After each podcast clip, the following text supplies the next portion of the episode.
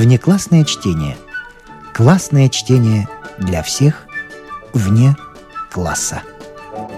Не включенные в курс литературы. Неизвестное произведение известных авторов. Если вы слушаете нас на ваших любимых подкаст-платформах, ставьте нам, пожалуйста, оценки и оставляйте комментарии, где это возможно. Мы все читаем, нам очень интересно ваше мнение.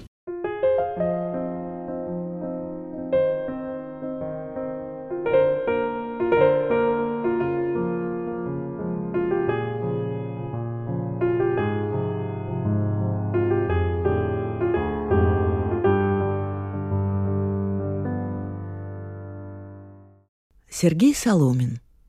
Старая дева.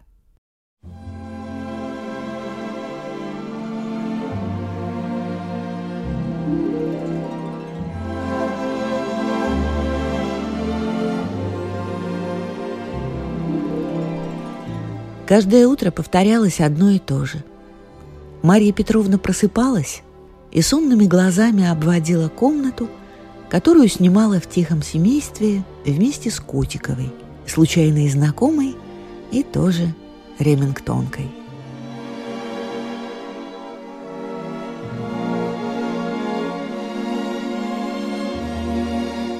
Когда Марию Петровну спрашивали о чем-нибудь, она всегда начинала свой ответ «Я боюсь». Утром она боялась, что не хватит времени напиться чаю – потом, что пропустит вагон конки и придется ждать следующего. Главное же, что можно опоздать на службу.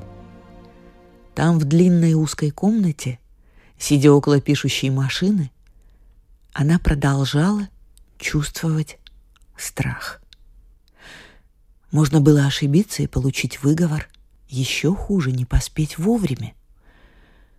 Когда все обходилось благополучно – она придумывала сама себе страхи. «Боюсь, хватит ли бумаги?» Она вставала и шла к столу с канцелярскими принадлежностями, который был в другой комнате. Пока выдавали бумагу, она боялась, не подойдет ли к ее месту начальник и не рассердится ли, не застав ее за делом.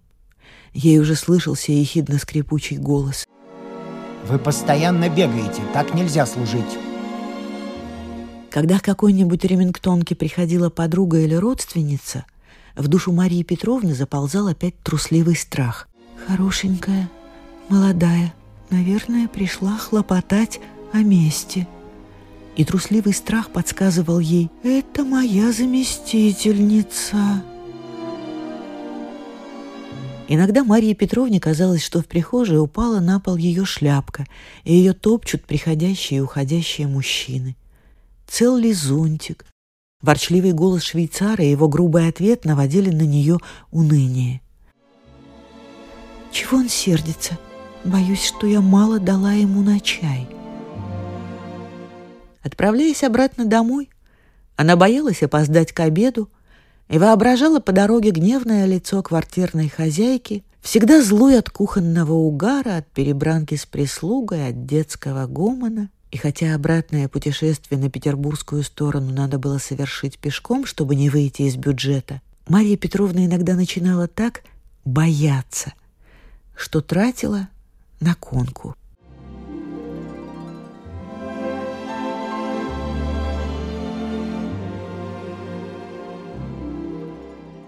Лучше всего было после обеда сидеть дома, потому что прогулки или посещение знакомых создавали почву для новых страхов.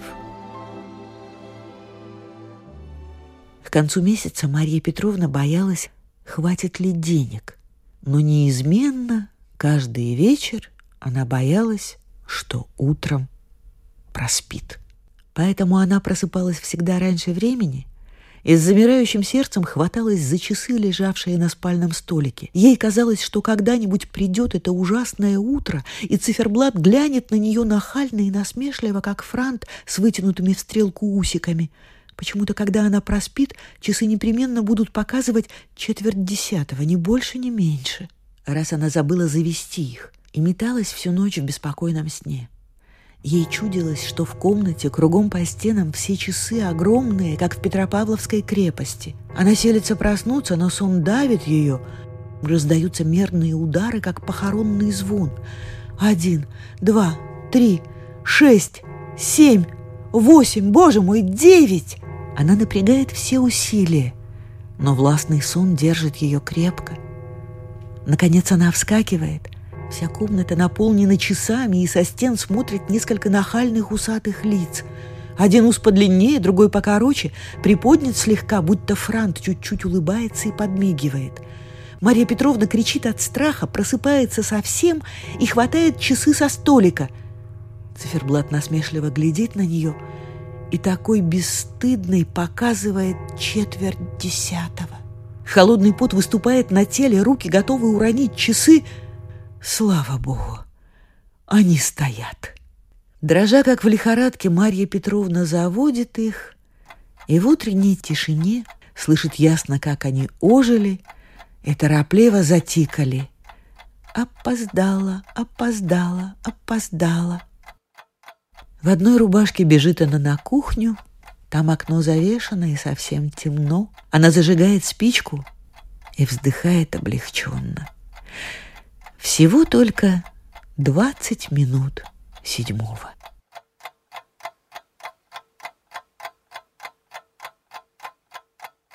Обыкновенно каждое утро, когда уже Мария Петровна одета и наглоталась горячего чая, который всегда пьет стоя, когда уже, по ее мнению, надо спешить, хотя времени еще достаточно, она подходит к постели Котиковой и трогает ее за плечо. «Душенька, пора!» Вставайте скорее, опоздаете!»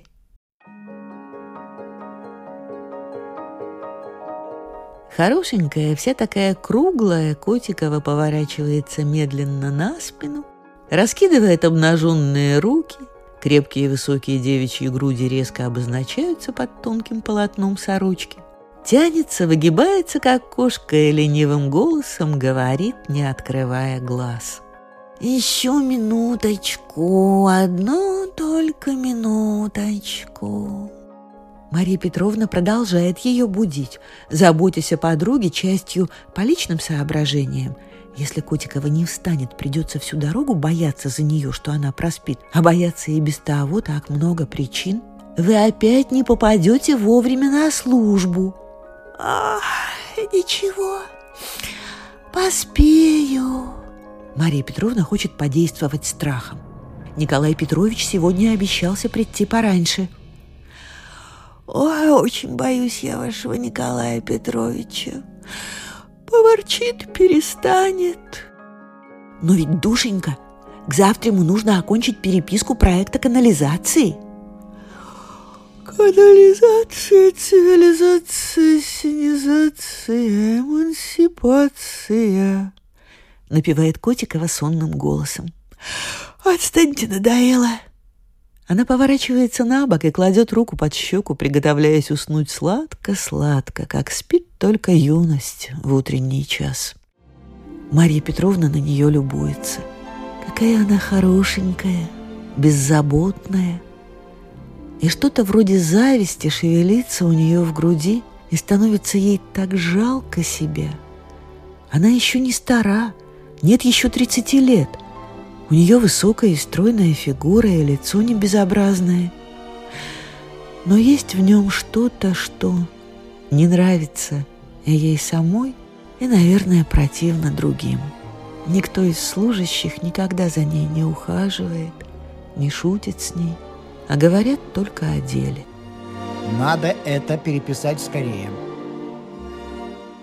Цвет лица у нее желтоватый, без румянца – Нос от чего-то всегда краснеет так безобразно от холода, будто красная противная пуговица на бледном лице, которая не раскрашивает даже мороз. Рот был бы ничего, если бы не привычка шевелить губами. Это потому, что она задумывается и тогда шепчет про себя «Боюсь, не забыла ли чего?» Но хуже всего глаза. В них всегда отражается это ужасное трусливое чувство – это неуверенность, что все сделано и нет причин беспокоиться.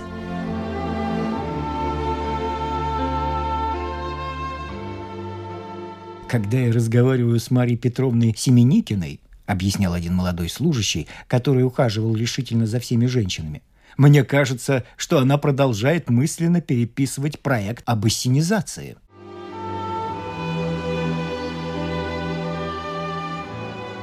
Однако остается только минуточка до выхода из дому, и Марья Петровна приступает к решительным мерам.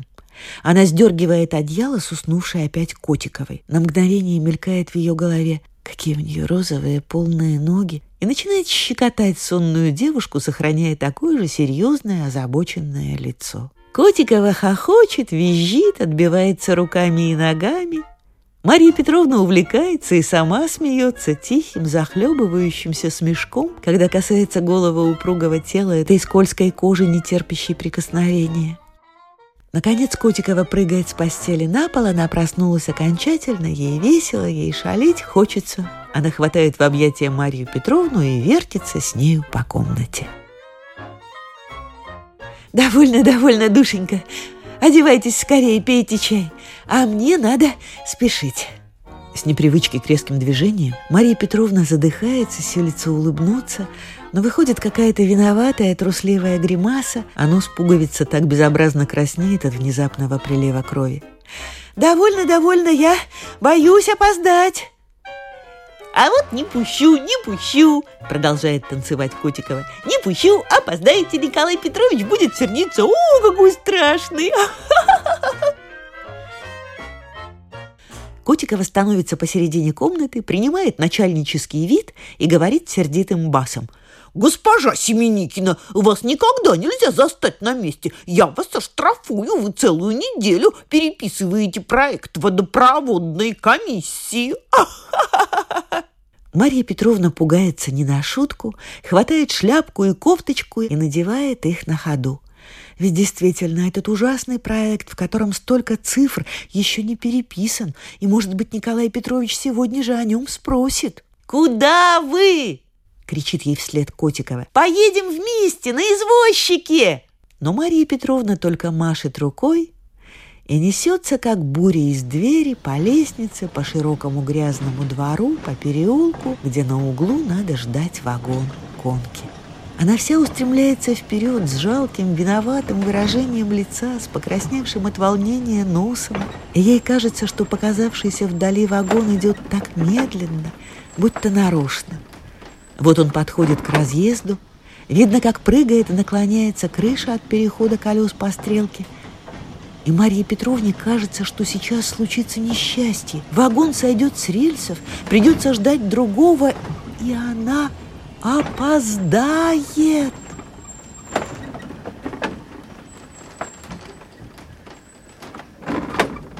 Через полчаса она уже сидит за своим столиком и стучит на машинке принимая во внимание болотистый грунт, лежащий на водонепроницаемой подстилке, а также высокий уровень подпочвенных вод, следует признать, что Эс-Петербург находится в особых естественных условиях, отличающих нашу столицу от культурных центров Западной Европы на пр Парижа, Берлина, Лондона, а потому применяемые там системы канализации...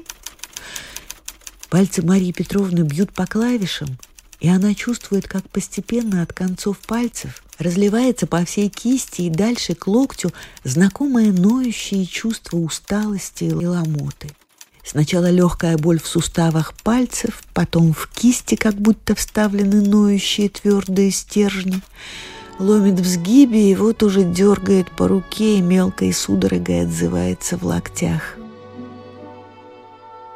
Все это испытывает Мария Петровна каждый день, и это не может ее беспокоить, но она беспокоится, что когда-нибудь у нее сделается пишущая болезнь. Раз уже были признаки, сделалась судорога в пальцах, и нельзя было стучать целый час – еще ужаснее пишущая экзема. Она делается у ремингтонок между пальцами. Это так больно и чешется. Мария Петровна не раз уже думала, что экзема начинается. и каждое утро, умываясь, тщательно разглядывает руки, и если между пальцами появляются розоватые пятна, она пугается и думает с тоской, что придется тратить на лечение, а руку будет стыдно подавать, такая она станет противная, безобразная. Их сидит рядом три ремингтонки, и в ушах то и дело раздается прыгающий звук в перебой – и нервы вечно напряжены, как будто и по ним стучат какие-то маленькие невидимые молоточки. Так, так, так, так, так, так, так. Пробное бурение обнаружили следующую профиль разреза. За спиной раздается свежий такой радостный смех. Мария Петровна знает, что это пришла Котикова, и, конечно, опоздала, потому что Николай Петрович давно сидит в своем кабинете и проходил уже по канцелярии со скучающим и злым лицом. Не оглядываясь, она знает, что ее сожительница болтает с молодыми служащими и, не стесняясь, хохочет во всю комнату. Как только она не боится, ведь в кабинете все слышно. Наверное, Котикова теперь стоит около третьего стола, опираясь руками о его край. Все лицо у нее розовое, глаза искрятся, а когда она смеется, видны белые влажные зубы.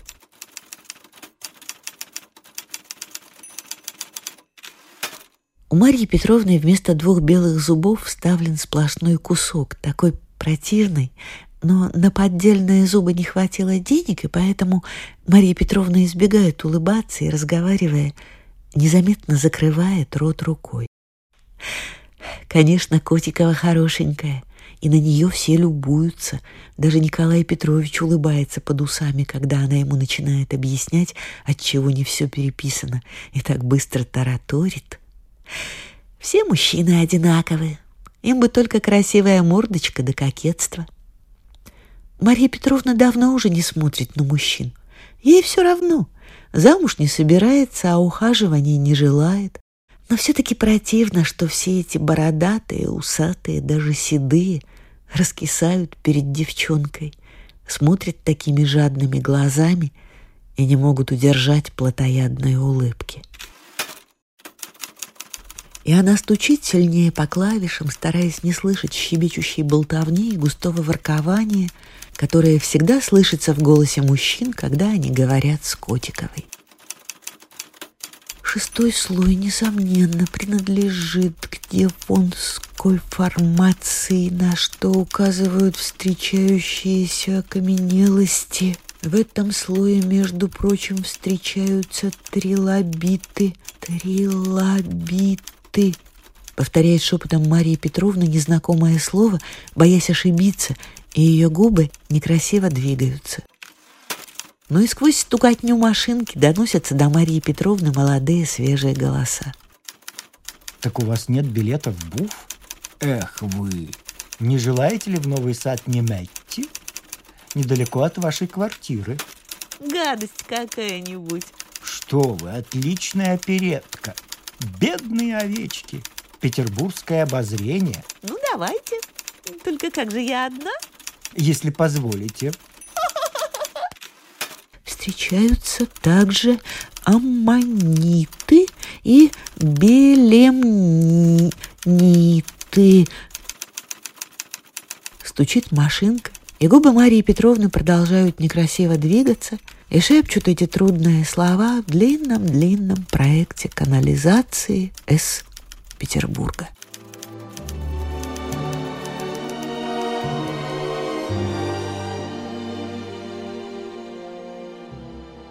Милочка, душечка, я вам скажу по секрету только вам одной. Слышите? Слышите? Дайте слово, что между нами. Конечно, Мария Петровна обещает, что никому ничего не скажет. Вы заметили, что я вот уже три дня возвращаюсь домой очень поздно?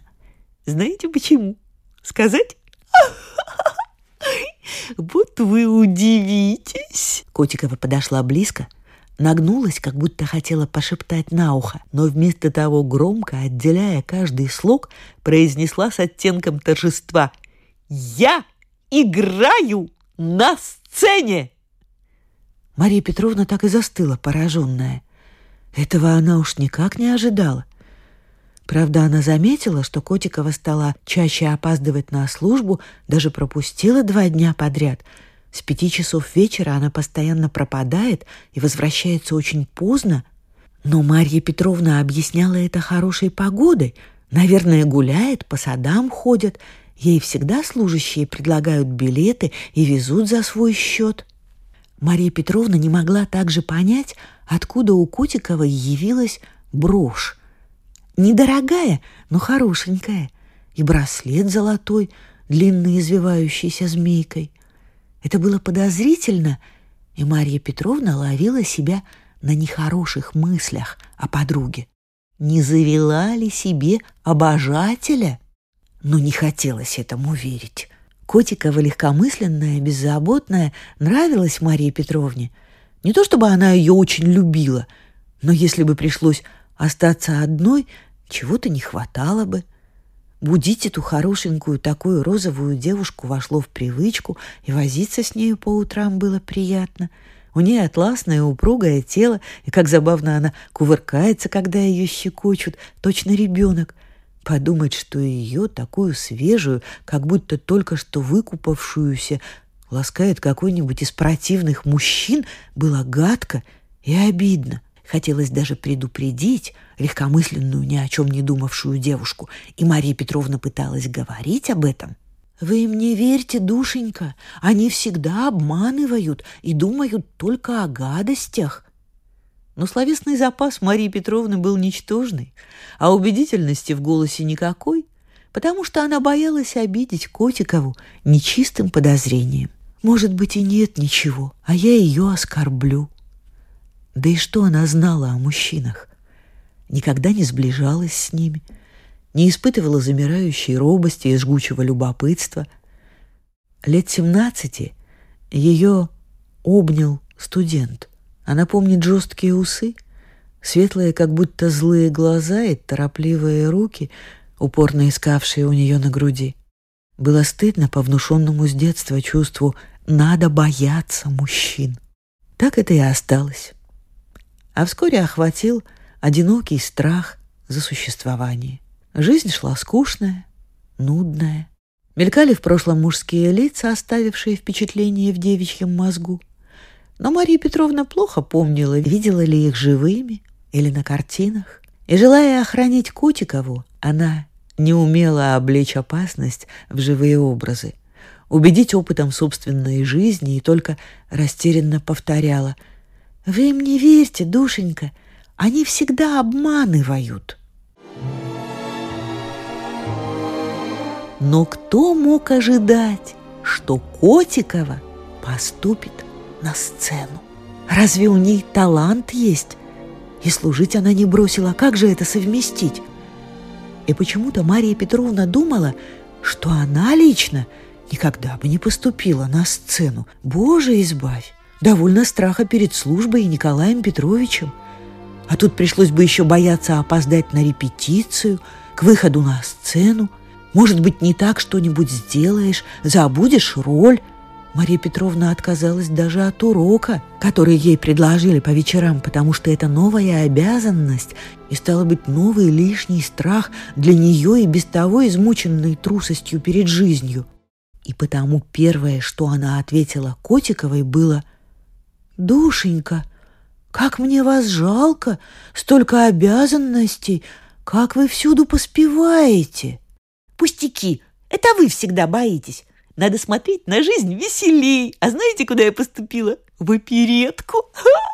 Прелесть, как весело! Какие костюмы! Немножко стыдно было в первый раз. У меня оказался недурной голос. Режиссер говорит, с вашей наружностью вы пойдете далеко. Теперь я только в хору, но меня замечают. Душечка Мария Петровна, вы не можете себе вообразить, до чего это было странно. Слушайте, я по роли должна была изображать мальчика. Надевать трико не умею. Наконец, какие-то подруги помогли. Это такое удивительное ощущение сиденье, как будто безо всего, а между тем так туго стягивает. Хочется, знаете, не ходить, а и так выступать по-театральному. Я скоро научилась ходить по сцене. За кулисы к нам пробираются мужчины, а мы их гоним. Боже мой, какие они все смешные. Из наших управских знает только мальчиков. Он меня и рекомендовал. Он на что-то надеется, только ничего, ничего не получит. И Котикова заплясала по комнате и своими маленькими розовыми ручками показывала этому глупому мальчикову длинный нос. Неожиданное признание подруги совсем сбило с толку Марию Петровну.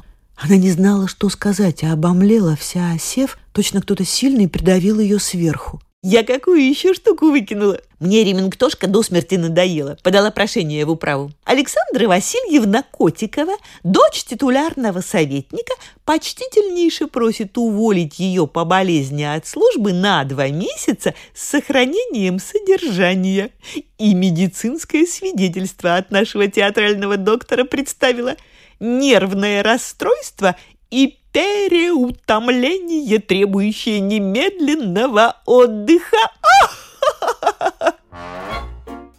Это было так смешно по своему наивному нахальству, что и Мария Петровна не выдержала.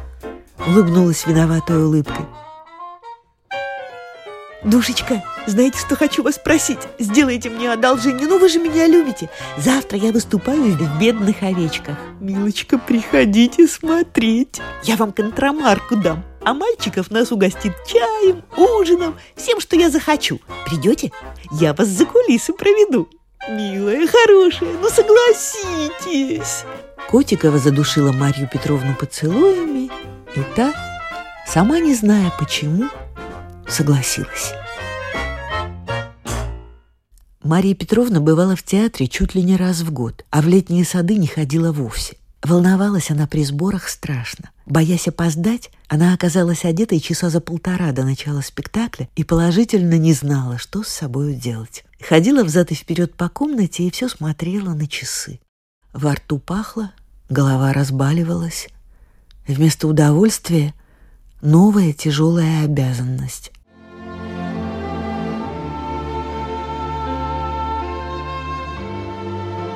Иногда мелькала мысль, как хорошо бы раздеться и сесть пить чай, зная, что никуда не надо ехать. Но решимости не хватало. Что скажет хозяйка, которой уже сообщено о событии? Она даже любезно помогала одеваться и застегивала кофточку на спине. Еще хуже, если билет взят заранее или знакомый достал ей контрамарку. Не денег было жалко, а этот зеленый или розовый клочок бумаги как будто обязывал, чтобы Мария Петровна волновалась, спешила и непременно попала в зрительную залу, когда в ней все стулья еще пустые. Тогда наставало новое мучение. Казалось, капельдинеры с насмешкой смотрят на одинокую фигуру. Охватывало чувство неловкости и хотелось спрятаться – только первые посетители выводили Марию Петровну из мучительно напряженной позы, и она могла, наконец, свободно вздохнуть и оглянуться. «Теперь я не одна». Это ободряло. Она уже не исключение. На нее никто не обращал внимания. Она, как и все. Являться поздно перед поднятием занавеса или, что, боже упаси, во время первого действия было тоже крайне неудобно. Все смотрят, приходится толкаться, пробиваясь к своему месту. Зрители шикают, негодуют. Это ужас, от которого кружится голова и отнимаются ноги. Непременно сделаешь массу неловкости и станешь общим посмешищем. Надо избежать и то, и другое. И потому Марья Петровна, собираясь в театр, так часто справлялась с часами – те же муки, что и перед службой. То же успокоение, когда входила в колею, стучала на ремингтоне или смотрела, не вставая в антрактах на сцену. Потому что и антрактов боялась Мария Петровна, не желая повторять несколько раз мучительную процедуру водворения на свое место.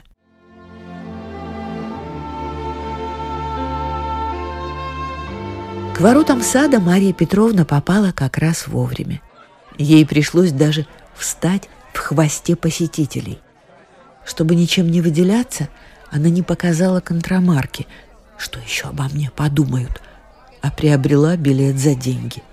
Никогда не виданная обстановка сада обеспокоила Марию Петровну.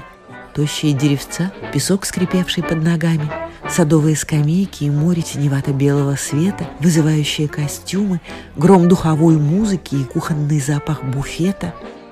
К счастью, движение только указало дорогу в театр, и Марья Петровна нашла свое кресло без особых хлопот и неприятностей.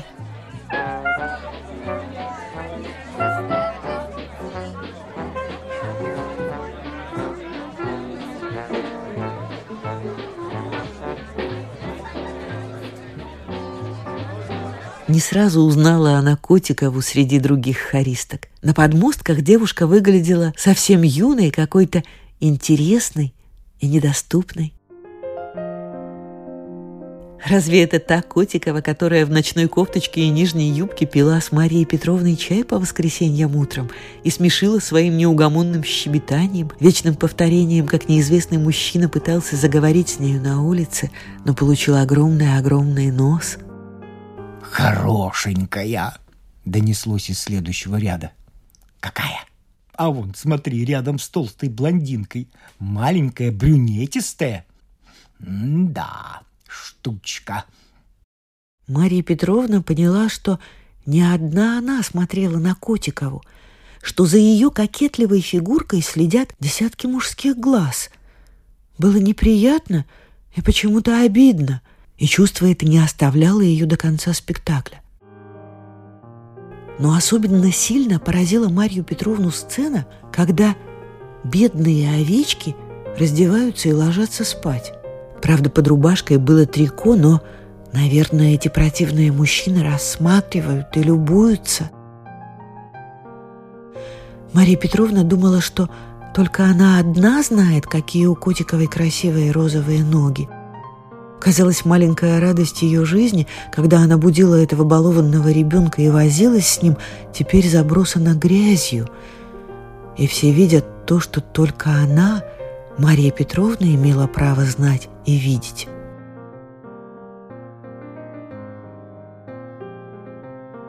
Как ей не стыдно этой негодной девчонке снимать при всех чулки. Она еще улыбается. Рядом с Марией Петровной молодая и полная дама, видом похожая на попадью, насмешливо улыбнулась, будто ее кто щекотал. По другую сторону пожилой господин не отводил бинокля от сцены и шептал вслух «Шельмочка, без корсета!» У Марии Петровны закружилась голова и душила в горле. Захотелось на воздух, домой. Она бы и ушла прямо после спектакля, но ее перехватил управский служащий мальчиков. Пойдемте, Александра Васильевна вас ждет.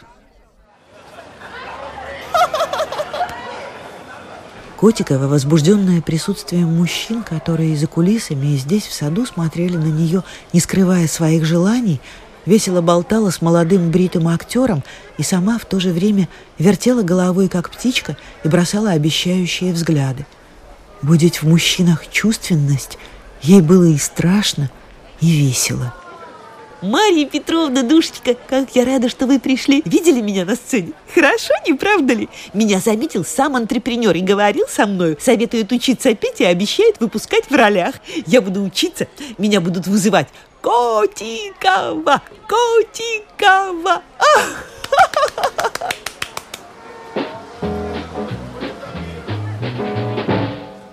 Продолжение рассказа Сергея Соломина «Старая дева» вы услышите в следующей программе. Если вы слушаете нас на ваших любимых подкаст-платформах, ставьте нам, пожалуйста, оценки и оставляйте комментарии, где это возможно. Мы все читаем, нам очень интересно ваше мнение. Внеклассное чтение. Классное чтение для всех вне класса.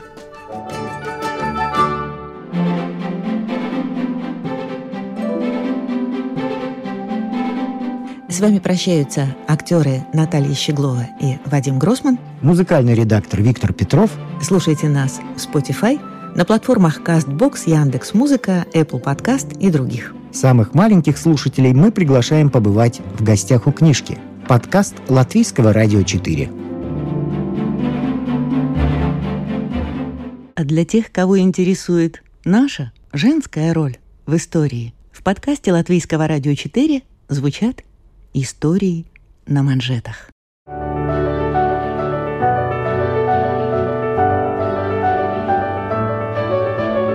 О знаменитых дамах своего да и нашего времени, о тех, чья жизнь стала отражением эпохи, об участницах или свидетельницах поворотных моментов в истории человечества, истории на манжетах. Этот и другие подкасты Латвийского радио 4 вы найдете в Spotify, а также на платформах CastBox, Яндекс.Музыка, Apple Podcast и других –